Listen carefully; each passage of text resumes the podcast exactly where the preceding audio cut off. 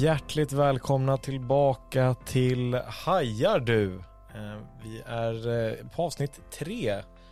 Mitt namn är Anastasios Martidis. Med mig i studion har jag Ida Hedenberg, min Hallå, kollega. hallå. Hej, hej. Tredje avsnittet. Nu Ja. börjar jag bli lite varma i kläderna Ja, känner jag. jag. Lite, eh, lite så här självförtroendet. Jag eh, tittar bort lite från manus och tänker nu ska jag få köra lite på, på, på stående fot här. Eh, det kommer jag få äta upp tror jag. Vi kommer nog Japp. säkert få göra massa omtagningar på det här avsnittet som vanligt. Men vi gör vårt bästa. Eh, vi hoppas ni har lyssnat på våra tidigare avsnitt. Om ni inte har gjort det så önskar vi nya lyssnare välkomna. Verkligen. Och även gamla lyssnare mm. tackar vi för att ni har lyssnat. Jättekul. Eh, idag ska vi prata om eh, hur man gör om man dels själv inte vill betala för någonting man har köpt. Eller om man inte får betalt för någonting man har sålt. Och man kan ju sälja både tjänster och eh, varor. Och det ska vi prata lite om. Hur får jag betalt eller hur slipper jag betala? Precis. Och att, att vi uttrycker lite sådär beror ju på att jag jobbar ju i princip bara med processer som man kallar det, tvister i domstol. Och vad är en tvist? Ja, det är typiskt sett två personer som inte är överens om någonting, väldigt enkelt förklarat. Men, men när jag försöker förklara vad det är jag gör så brukar jag ibland säga att jag oftast handlar ju de här tvisterna om att någon vill ha betalt av någon som inte tycker att den ska betala av någon anledning. Och det enklaste exemplet är naturligtvis att man har ingått något typ av avtal om att någon tjänst ska utföras kanske eller att en vara ska levereras. Och sen när fakturan kommer så är man liksom inte överens. Den som, som ska betala tycker inte att den ska betala. Eh, och den som vill ha betalt tycker naturligtvis att den ska få betalt. Det är väl i princip den vanligaste tvisten någonstans. Den handlar om att man har liksom olika uppfattningar om, om, en, om ett rättsförhållande kan man enkelt sett säga då. Precis, för det kan ju även vara ut, delar av det utformade avtalet, till exempel att man är kanske för sen med någon leverans av någonting eller man vill kliva ur avtalet, vilka påföljder det ska ge och tolkningar kring avtalet. Så det är ju, tvisterna omfattar ju mycket, men du sa mellan eh, personer, det är ju även företag oftast vi, vi Oh Ja, det ska jag säga. Det, det, självklart är det ju oftast mellan företag som det här uppstår. Sen uppstår det även mellan, mellan privatpersoner också. Men det vanliga är naturligtvis att det är ett företag som har levererat en vara eller en tjänst. Och ett annat företag som inte vill betala för det. Eller en privatperson som inte vill betala för det. Så säga. Men, så här ser många tvister ut. Men om jag då, eh, säger vi, eh, har ett företag, jag driver ett, ett aktiebolag som vi pratade om i förra avsnittet och jag har inte fått betalt. Vad gör jag? Ja.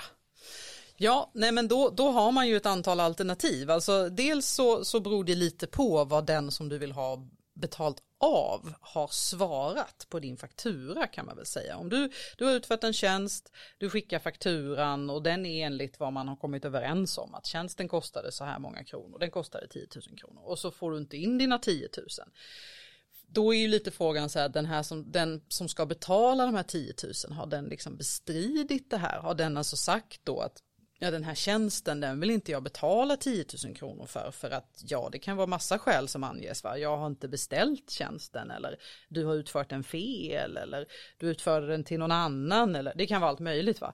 Men har, har den här personen så att säga svarat på ditt krav och egentligen då vad man kallar bestritt det, alltså sagt då i någon mening, jag vill inte betala. Då, då kan du inte använda dig av ett betalningsföreläggande eller helt enkelt, man ska gärna inte göra det enligt god inkassosed kan man säga, för då finns det en tvist. Nu kom det många frågor här. Ja. Ett betalningsföreläggande, vad, vad innebär det? Ja, det är ju någonting man kan få genom att vända sig till Kronofogden. Och de har faktiskt på sin hemsida formulerat sig precis så som jag försökte göra lite här i podden nu. Vem, när du loggar in där så kommer du få en fråga. Vem är du? Är du den som vill få betalt eller är du den som ska betala någonting? För Kronofogden jobbar ju väldigt mycket med det här helt enkelt, att administrera de här frågorna kan man säga. Så att hos Kronofogden kan du skicka in din faktura då och säga att ja, den här ska betalas. Liksom. Det finns ett avtal, den här ska betalas. Och då skickas ju ett betalningsföreläggande kallas det enligt lagen om betalningsföreläggande till eh, den här kunden då som du har egentligen som blir en motpart. Som, inte ska, vill som betala. inte vill betala. Men om du vet att den här kunden liksom har invänt, alltså den har ju egentligen invänt och sagt att det är någonting, något som inte stämmer i, i vad ni har avtalat eller så. Då ska man egentligen inte använda ett betalningsföreläggande för man vet att fordran är tvistig som man kallar det. Det finns alltså, man är inte överens om att den ska betalas. Och vad gör man då? Ja, då får man ju egentligen, då tycker jag att man ska vända sig till en advokat, helt klart, för att få hjälp med det här, för att få bedöma då, vad tycker den här advokaten om de här, de här påståenden som din kund har gjort? Finns det, någon, finns det någon rättslig grund i det? Är det liksom, vad har du för chans att vinna? Vad har motparten för chans att vinna? Allt det där ska man ju bedöma då. Eh, så då tycker jag att man ska vända sig till en advokat och då får man helt enkelt börja med att skriva ett kravbrev i de allra första fall, de flesta fall. Men som i vårt exempel, eller som ditt exempel om en, en faktura på 10 000 kronor. Ja. Är det lönt att vända sig till en advokat med en faktura på 10 000 kronor? Eller finns det något minimibelopp som man kan tänka sig att man kanske borde ha överstiger. För 10 000 kronor vet vi ju om, det är ju inte jätte Nej, det, det, här, den där svår, det, är en, det är en fråga som är lite svår att ge ett exakt svar. Liksom vilket storlek på krav lönar sig att driva. Det beror på en mängd omständigheter. Alltså man kan väl säga så här, ja om du är Telia så kommer du nog att driva in 10 000. Alltså det kommer du nog att göra. Det gör de nog ofta, liksom om det är så. Men däremot är det klart att om du är liksom en liten bilmek eh, som inte har så mycket eh, tillgångar att, att eh, bråka för så att säga, så är det klart att 10 000 blir liksom tveksamt om det är värt att anlita advokat och hela den här biten. Va? Men så här, och det är också så att det finns i domstol då, om man kommer dit så finns det också, om du har ett om man har en tvist för ett belopp som är mindre än ett halvt prisbasbelopp, vilket är ungefär 22-23 000 där någonstans, eh, då blir det en viss typ av mål också eh, som, som behandlas lite annorlunda än ett mål för större belopp. Så att absolut, det är, väldigt, det är ett litet krav för att anlita en advokat, men jag skulle säga att det beror nog på ditt bolag helt enkelt, vad ditt bolag har för resurser. Eh, för du kan ju också tycka att ja men vadå, de här 10 000 det är inget snack, det är liksom, vi har gjort allt vi ska och de är skyldiga att betala det här. Och då kan det ju vara en principsak också då kanske man ändå anlitar en advokat till att titta på det. Så jag har inte fått betalt, fakturan har blivit bestridd av den som ska betala. Mm. Jag har nu ringt till oss, mm. till dig och mig här mm. Eh, mm. och säger att nu vill jag ha er hjälp. Vad händer då? Ja, då, då, får man ju helt enkelt skicka ett kravbrev och varför gör man det? Jo det gör man egentligen för att formellt tala om att så här ser vi på det. Då förklarar man ju ofta, ja vi har haft ett avtal och det ser ut så här och du har inte betalat och nu vill vi att du betalar.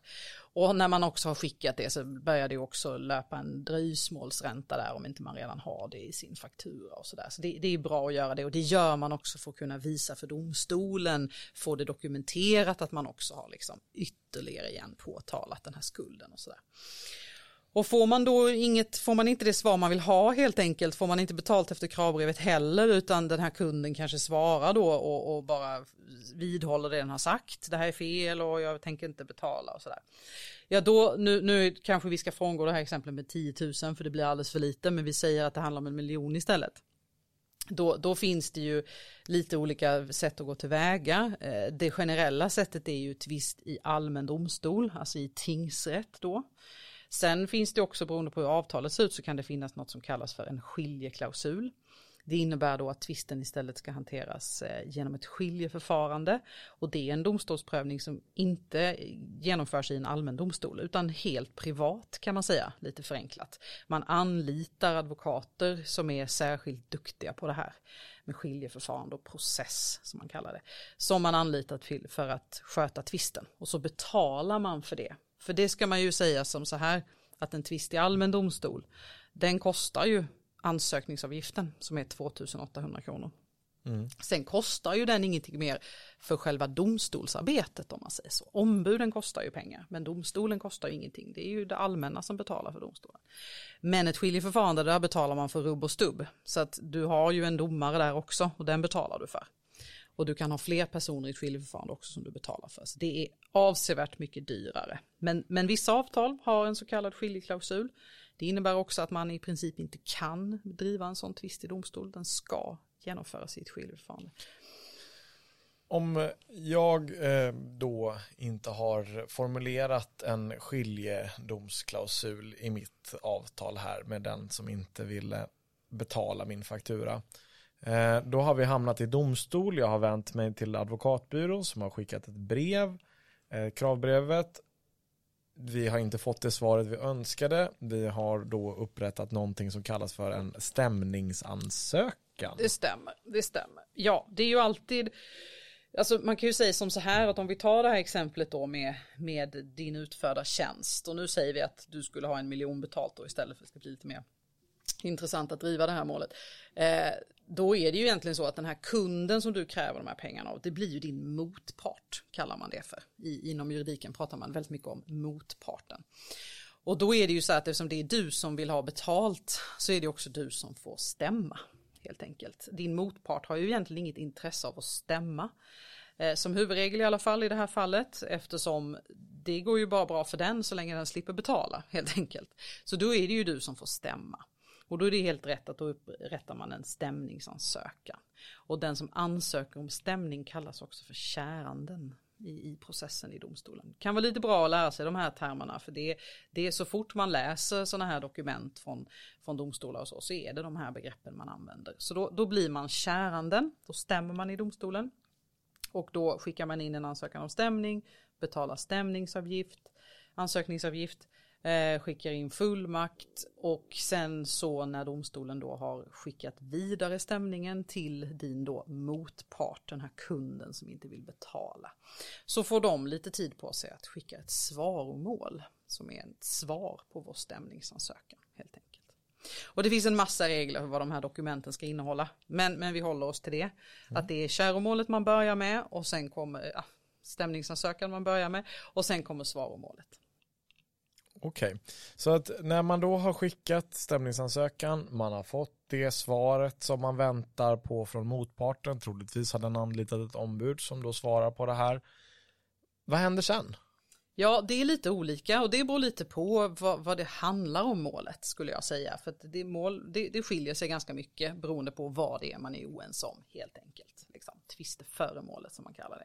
Men i vart fall efter svaromålet skulle jag säga att det är ganska standard att käranden då får yttra sig som man kallar det över svaromålet. Man får skriva ett svar på svaromålet lite enklare uttryckt. Man svarar på varandras liksom, skrifter till domstolen. Och när man har gjort det då är det ganska vanligt att domstolen bestämmer tid för en förhandling. Och den förhandlingen kallas för sammanträde för muntlig förberedelse. Eh, och det är ju en förhandling som inte är en huvudförhandling. Huvudförhandlingen är ju den sista förhandlingen innan målet avgörs. Sammanträde för muntlig förberedelse syftar till att reda ut målet Alltså domstolen får möjlighet att be parterna förklara, vad menar ni med det här, vad gör ni gällande här, vad är det för bevisning, alla de här frågorna. Men sen också då så diskuterar man förlikning. Och det gör, gör man alltid det? Ja, det, det gör man alltid vid en muntlig förberedelse skulle jag säga. Eh, det är en av, det skulle säga att det är en av huvudfrågorna på ett sätt. För att det är ju naturligtvis så att att liksom de här tvisterna som vi pratar om nu, de är ju, de är ju civilrättsliga tvister. De är ju alltså inte mål som handlar om vårdnad eller eh, äktenskapsskillnad eller eh, vad det nu kan vara, bodelning så. De, de, de här frågorna handlar ju oftast om pengar i någon utsträckning. Och då blir det ju ännu mer intressant naturligtvis att fundera över om man istället kan hitta en ekonomisk lösning någonstans. För att, istället för att naturligtvis fortsätta tvisten, för det kostar ju alltid tid och pengar. Så att då har vi kommit till den här muntliga förberedelsen och där sitter vi och har diskuterat och fram och tillbaka och jag känner att nej, jag vill ha alla mina pengar. Jag vill ha min miljon. Jag är Joakim von Anka, jag tänker ge mig ifrån mig en krona här. vad gör, vad händer då? Ja, då får man väl helt enkelt säga det att nej, det är, och, och det är helt valfritt att förlika. Så domstolen kommer att fråga, finns det något intresse för förlikning? Och har man absolut inget intresse för förlikning så är det ingen som kan tvinga en till det. Eh, och, och, den här då möjligheten som du ser till att få då fullständig framgång som man brukar kalla det, att du vinner helt fullt ut, du får hela det belopp som du har begärt att domstolen ska utdöma till dig. Eh, det får man ju då sätta i relation till risken och då undrar ju du vad är risken? Precis. Ja. Och, och, risken är ju helt enkelt naturligtvis då att du förlorar helt eller delvis. Eh, om du har yrkat en miljon så kan det ju vara så att tingsrätten kommer fram till att nej, en miljon hade du faktiskt inte rätt till enligt det här avtalet. Du hade rätt till 700 000. Eh, eller så tycker de en hel miljon, eller så tycker de ingenting. Eh, du hade fel, så du får noll. Så. Och jag menar, dels riskerar du då naturligtvis att du inte får de här pengarna. Men dessutom är det så att om du förlorar då fullständigt, då får du betala inte bara din eget ombudskostnader utan också motparten, alltså i det här fallet din kund. Den har ju också ett ombud. De kostnaderna får du då också betala. Det här låter som att det kan ta ganska lång tid. Det kan det göra. Från det att jag, inte, från det att jag skickade min faktura och inte fick betalt till det att vi hamnar i en förhandling där jag förlorar. Finns, har du någon uppfattning om hur lång tid det kan ta? Ja, alltså, och det, du är helt rätt inne på det. Det är någonting man alltid ska ha med sig med processer. Liksom, att det, det tar tid, det ska man vara inställd på. Så. Eh, men jag skulle säga nu, ja, det, det, varierar lite grann, men nu efter pandemin när domstolarna har en ganska stor backlog skulle jag säga, mycket inställda förhandlingar, mycket som inte har kunnat genomföras enligt plan, då skulle jag säga att det tar minst ett och ett halvt år från att du ansöker om stämning tills att du har avgjort målet. Och då får det nog vara ett mål som inte är jättekomplicerat, skulle jag nog säga. Mm. Men jag tycker att man ska räkna med, alltså minst ett år, alltid. Men vi kommer till den här så kallade huvudförhandlingen. Mm. Där jag har sagt att jag vägrar vika med en krona här. Vi hamnar mm. i en huvudförhandling. Och vi kommer fram till att jag vinner. Ja. Jag får mina pengar. Då mm. nämnde du att då ska mot parten, den, alltså den förlorade mm. parten i, i, förlorande parten i, det här, mm. eh, i den här processen mm. stå för mitt ombudskostnader. Sure. Men låt säga att jag skulle förlora den här processen, då mm. får jag ju betala eh, mitt ombudskostnader plus motpartens ja. ombudskostnader. Det här låter väldigt dyrt. Det kan det bli och det är ju därför lite som, som vi var inne på här och du poängterade det att ja, är, är det värt att bråka om 10 000 kronor? Ja, det, det, och det är där den, liksom, den frågan är ganska svår att besvara för det beror på så många omständigheter. Men en omständighet som påverkar vilka typer av storlek på krav som är värt att driva är ju naturligtvis de här ombudskostnaderna. Alltså de egna man har och de som motparten hela tiden bygger upp under processen. Och risken att förlora då, respektive chansen att vinna naturligtvis. Men det, det måste man liksom alltid beakta. Men det är ju också så att det finns ju sätt att få hjälp med de här kostnaderna. Eh, är du ett företag då så har du i din företagsförsäkring någonting som kallas för ett rättsskydd. Jaha, mm. vad är det för något? Det är helt enkelt en försäkring som gör att du får hjälp att betala för dina kostnader i processen och det är då advokatkostnader som täcks. Eh, dina egna och motpartens. Jaha, så mm jag kan få betalt för allt. Ja, det, det, är ofta så att det finns en, dels finns det ofta en, en självrisk som man måste betala först. Den kan vara ungefär, ja den är ganska ofta sådär en 20 000 eller någonting sånt. Och sen så betalar du också, det här är runda slängar för det ser lite olika ut, men ofta är det så att du sen betalar 20% av det slutliga arvodet också för ditt ombud får du också betala. Men det, det, är ändå en ganska, det är en ganska bra hjälp om du tittar på en, en hel process att gå till huvudförhandling och så, så gör det stor skillnad. Vi pratade ju om att jag har inte varit så duktig och skrivit in ett skil, en skiljeförfarande klausul i mitt avtal Nej. här med eh, min köpare. Um, om vi skulle istället hamna i ett skiljeförfarande, mm. um, ser det likadant ut där?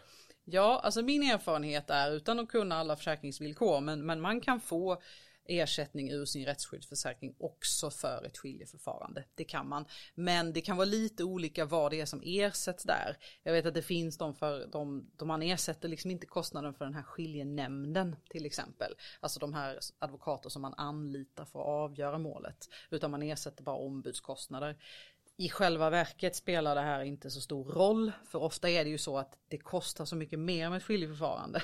Så att bara ombudskostnaderna äter liksom upp ditt rättsskydd om man säger så. För det är väl någonting som är en, en jätteviktig poäng här som jag verkligen tycker att våra lyssnare ska ta med sig. Alltså när du har bildat ditt bolag och du liksom har fått igång en business och du ingår avtal och, och beroende på naturligtvis vilka kostnader det vi pratar om, man, eller vilka risker det vi pratar om att man tar på sig med de här avtalen. Men att, att kontakta sitt försäkringsbolag och höja den här maxbeloppet i rättsskyddet, det ligger ofta som standard på någonstans 200 000, lite mer ibland, men någonstans där. Att höja det till i vart fall liksom 400 eller en halv miljon, någonting sånt. Det kostar lite att få göra det, att man höjer sin premie lite, men det är en jättebra försäkring att ha. Eh, jag bara gjorde en snabb överläggning i mitt huvud. 200 tusen kronor på ett och ett halvt års tid som mm. en process i tingsrätten. Mm. Det är ju inte många tusen lappar i månaden. Nej. Eh, det är 10 000 kronor mm. mm. Eh, och anlita en advokat och en jurist kostar ju, kostar ju mm. pengar. Eh, så att det äter man nog upp, nog upp ganska fort ja. skulle jag ja. säga. Och som sagt det är en jättebra försäkring att ha. För det mm. man ska komma ihåg är att det vi exemplet vi pratar om nu. Där har ju du då valt att gå in i den här processen. Ja. Du bestämmer dig för att nej men jag vill ha min miljon, det här går mm. inte. Men du kan ju också hamna i att du faktiskt blir stämd.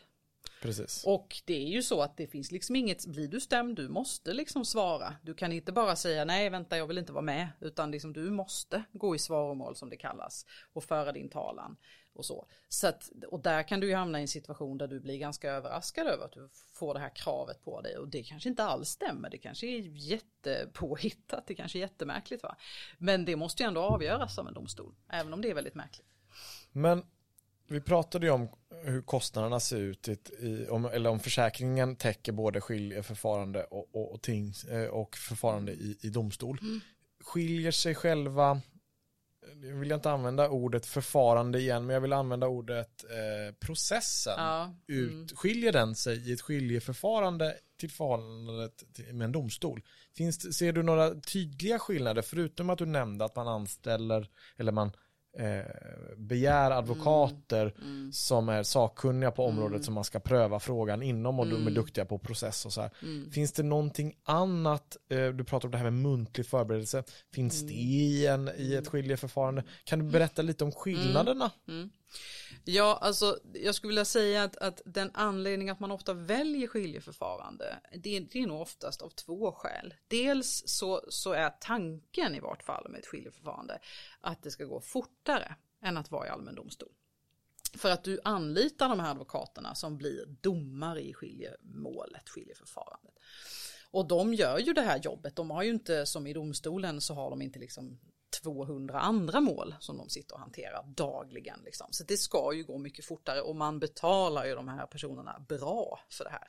Så det ligger ju liksom i att de ska ha tid och allt det här. Och man planerar ofta hela skiljeförfarandet i ett väldigt tidigt stadium så planerar man all, alla datum som man ska skicka in handlingar och när man ska ha förhandlingar och sådär. Man har en muntlig förberedelse eh, även i skiljemål. Eh, men den andra anledningen som jag tror är ganska vanlig till att man väljer skiljeförfarande det är att de uppgifter som, kommer att, som målet kommer att handla om, som man kallar för omständigheter på vårt språk. Men, men de uppgifter eller omständigheter eller händelser eller avtal eller personer eller uppgifter som, som målet kommer att behandla, det innehåller oftast företagshemligheter eller är oftast uppgifter som är ganska känsliga, som ett företag inte vill släppa ut. Och varför säger jag det då? Jo, för att är du i allmän domstol så gäller offentlighetsprincipen. Och vad är det för något? Ja, det är ju en princip som bestämmer, och den är ju väldigt långtgående i Sverige, som bestämmer vad som är en offentlig handling. Och vad är en offentlig handling då? Ja, det är liksom vilka uppgifter hos myndigheter som ska vara för alla att ta del av. Så det är ju så i Sverige att du kan skriva till domstolen och begära ut handlingar i ett mål. Alltså yttrandena, allt som är skrivet. Du kan få läsa allt. Du kan få gå på en förhandling också. Det finns inga hinder för det. Så att liksom, i, en, i en allmän domstol där har du liksom den risken att det här kommer ut. Alltså är det då ett mål som är intressant så att säga för media till exempel. Ja det är bara för dem att begära ut allting från en vanlig domstol. Och så kan de skriva artiklar om det och ja det kan bli dålig media för dig och ditt bolag kanske. Så att det är väl ofta skälet till också ett skiljeförfarande. Det går snabbare men det är också att det, det är liksom sekretess då. Intressant. Eh, om jag nu då har mitt bolag och ska välja mellan de här två så är det alltid bra att vända sig till den som hjälper en att skriva avtalet och, och, och väga de här då låter det som riskerna. Mm. Mm.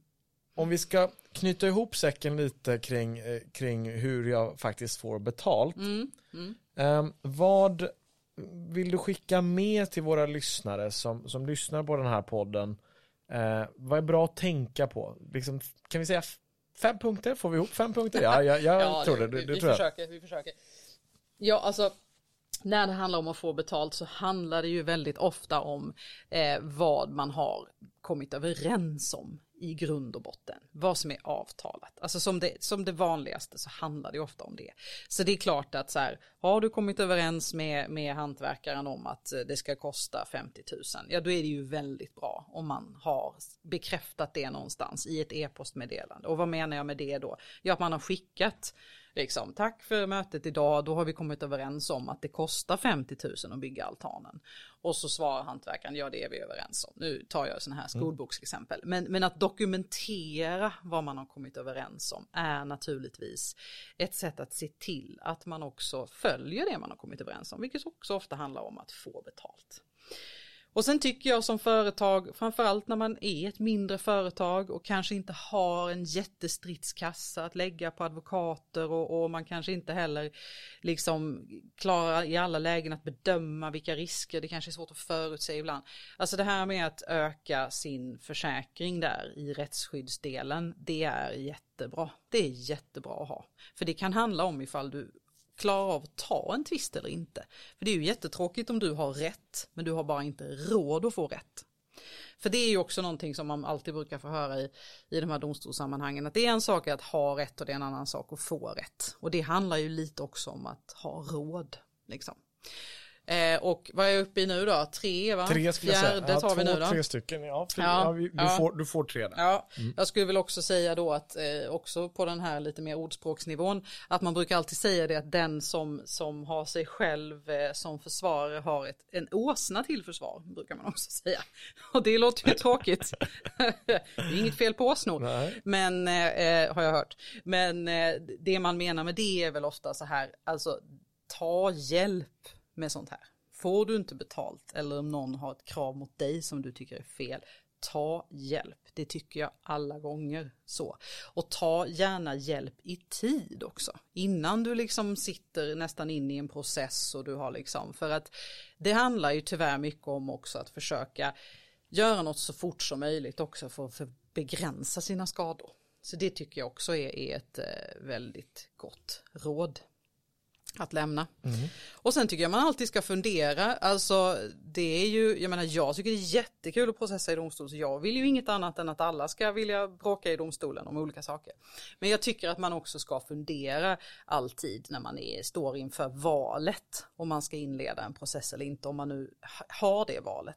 Man ska alltid fundera över liksom så här, ja, vill jag liksom, är det det här jag vill lägga min energi på? Liksom, är det värt det? Är det en principiellt viktig fråga eller är det så mycket pengar så att jag faktiskt tycker att jag måste eller hur ser det ut? Liksom? För det, är, det tar lång tid eh, och under den tiden så, så lägger du ganska mycket energi på att driva processen också, även om du har ett ombud. För det är alltid uppgifter som ska in och vid en huvudförhandling då måste man kanske vittna och sådär. Så det gäller att tänka på det när man fattar beslutet helt enkelt. Intressant. Och eh, jag tror att det var nästan eh, dagens avsnitt. Mm. Jag tycker att vi har träffat alla punkter som vi ändå funderade på innan när vi Mm. satte oss ner och skulle spela in. Nästa vecka ska vi prata om eh, ansvar för att driva, ansvaret kring att driva aktiebolag. Mm. Eller nästa vecka kanske var fel, men nästa, i nästa avsnitt Ja. blir det väl. Ja. Vi har väl sagt att vi ska försöka komma ut med ett avsnitt i månaden. Mm, mm. Eh, Men eh, nästa avsnitt eh, kommer vi att prata Mm. om ansvaret kring att driva aktiebolag. Mm. Sen tror jag att det är dags för en, en gäst därefter. Men ja, det, kanske är dags. Ja. för då Mm. kanske vi ska börja titta på lite andra ämnesområden. Och ni som lyssnar eh, får jättegärna höra av er till oss om ni har någonting som ni skulle vilja att vi Mm. eh, diskuterar. Eh, våra kontaktuppgifter hittar ni på vsa.se, alltså wsa.se. Mitt namn är eh, Anastasios Martidis och min kollega som ni har lyssnat på idag eh, heter Ida Hedenberg. Och vi tillsammans driver podden Hajar du? Yes. Tack för idag! Tack, tack.